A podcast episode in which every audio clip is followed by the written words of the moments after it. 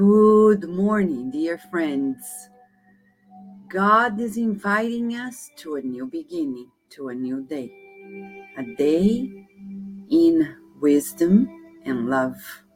You and I are being invited to understand that life has laws, and we will only be happy when we observe the laws and comply with them, the laws of God. Today, our dear Emmanuel in the book, The Mustard Seed, translated as we speak here at Kardec Radio. In a new chapter, he talks about a very interesting story on cause and effect. He says that there was a man named Enoki who was almost a hundred years old. He was very wise. He used to eat very frugally. And one day, a farmer named Jose came by and asked the elder man, Do you believe in the law of cause and effect? And in a trembling voice because of his age, the hundred year old wise man replied, Of course. A, my age is heavy on my shoulders, but I've never seen any case in which this law does not apply did not apply.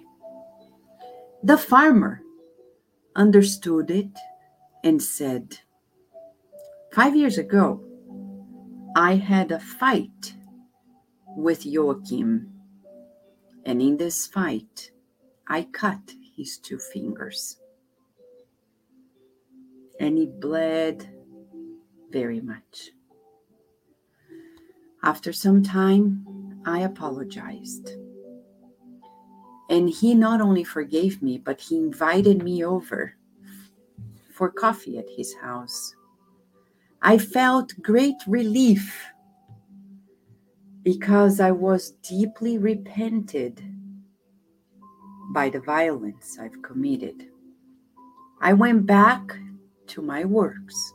And yesterday, I put my knife on the branch of a tree and kept on doing some work. And I got distracted. It was a sunny day, and my employees were there. Suddenly, a lot of wind came over, and when I least expected, that knife fell from the branch right over my hand and cut my two fingers. Immediately, I recalled my fight with Joachim and the fact that I cut his fingers.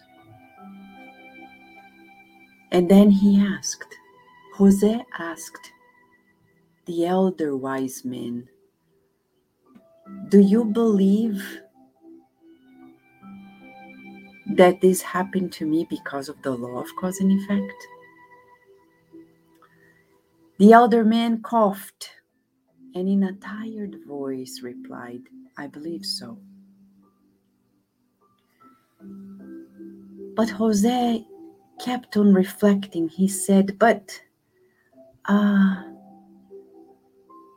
I can't forget that Joachim forgave me. Aha. Uh-huh. And that was when the wise man said, he forgave your mistake, but the law was imprinted. Your impulsive gesture was imprinted in you. And in spite of his forgiveness, it was inside of you. So then Jose immediately said, Tell me more about this law. The elder man stood up with great difficulty because he was almost a 100 years old. And he said, opening the New Testament, My friend, I am at the end of my long existence, and I don't have much time for long conversations. When I need any explanation, I go back to the teachings of Jesus and I always have an answer. Open this book and see what the Master has to say. Unsettled, the inquirer Joachim opened the book and found the words of Jesus as in Matthew chapter 26, verse 52, when Jesus advises us those who hurt with the sword, with the sword, will be hurt in their turn.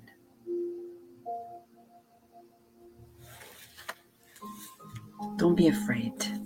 God didn't create the cause and effect law to punish us, but to teach us, to educate us. It's good to know that what we do has an effect. Often I find people who say, Who am I? What I'm doing doesn't affect anybody. No. Whatever we do, whatever we say, whatever we think, and whatever we feel is creating thought forms, matter that will impact other people.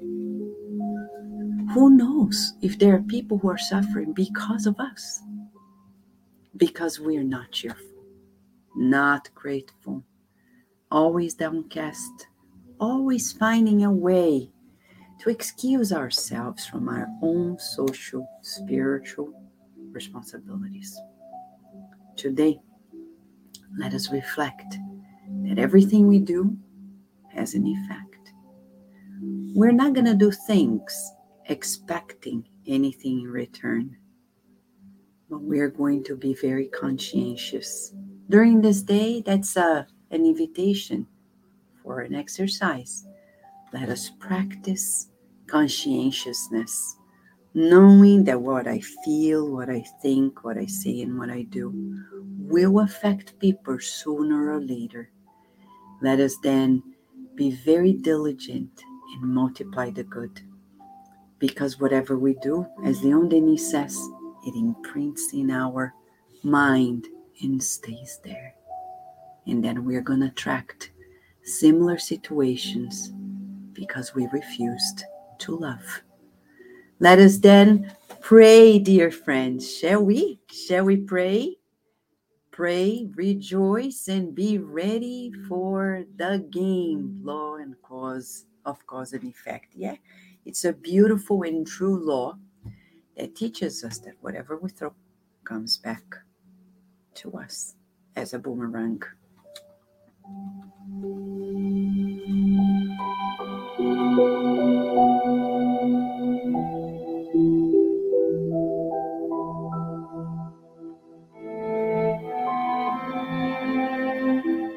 Dear God, love of our lives. We want to grow stronger, faithful, observant of your loss. We want to serve, be useful, and learn. Learn to love unconditionally We visualize your emanations of healing enveloping all of us, our homes, those who have their names in the book of prayer at Kardec Radio and the Spirit Society of Virginia. We visualize healing spreading itself to our workplaces,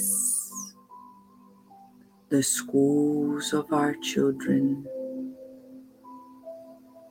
the hospitals, nursing homes, shelters, refugee camps. We pray especially to those who are mentally unstable unstable and in need of help and assistance, especially children and teenagers. We pray for their parents. We pray for those who are in prisons. And we visualize soothing vibrations being delivered to those who are deeply unsettled in their guilt, in their sorrows, in their shame.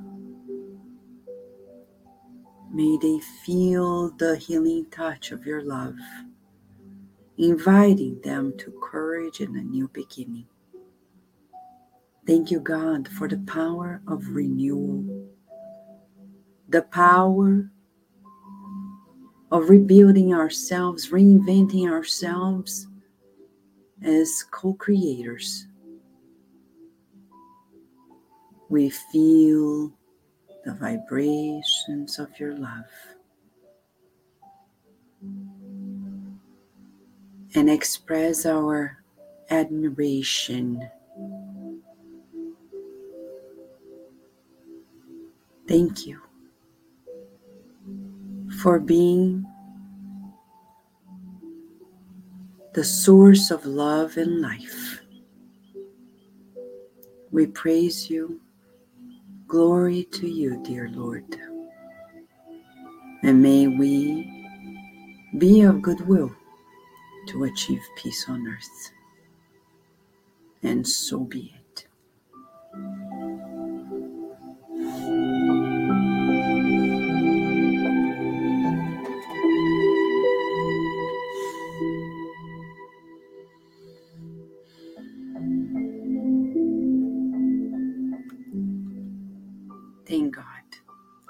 Can pray.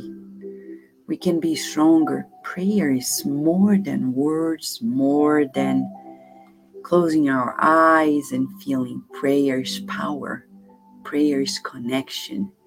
Prayer is communication with the most powerful of all, God. Thank you, friends. Thank you, dear Daisy, dear Nora, dear John, dear Narciso, dear Sandra, dear Gabriel Inácio. Thank you so much for our togetherness and for this proposal. Let's be observant and conscientious in terms of the law of cause and effect. See you tomorrow here at Kardec Radio, where we're always nourishing our souls.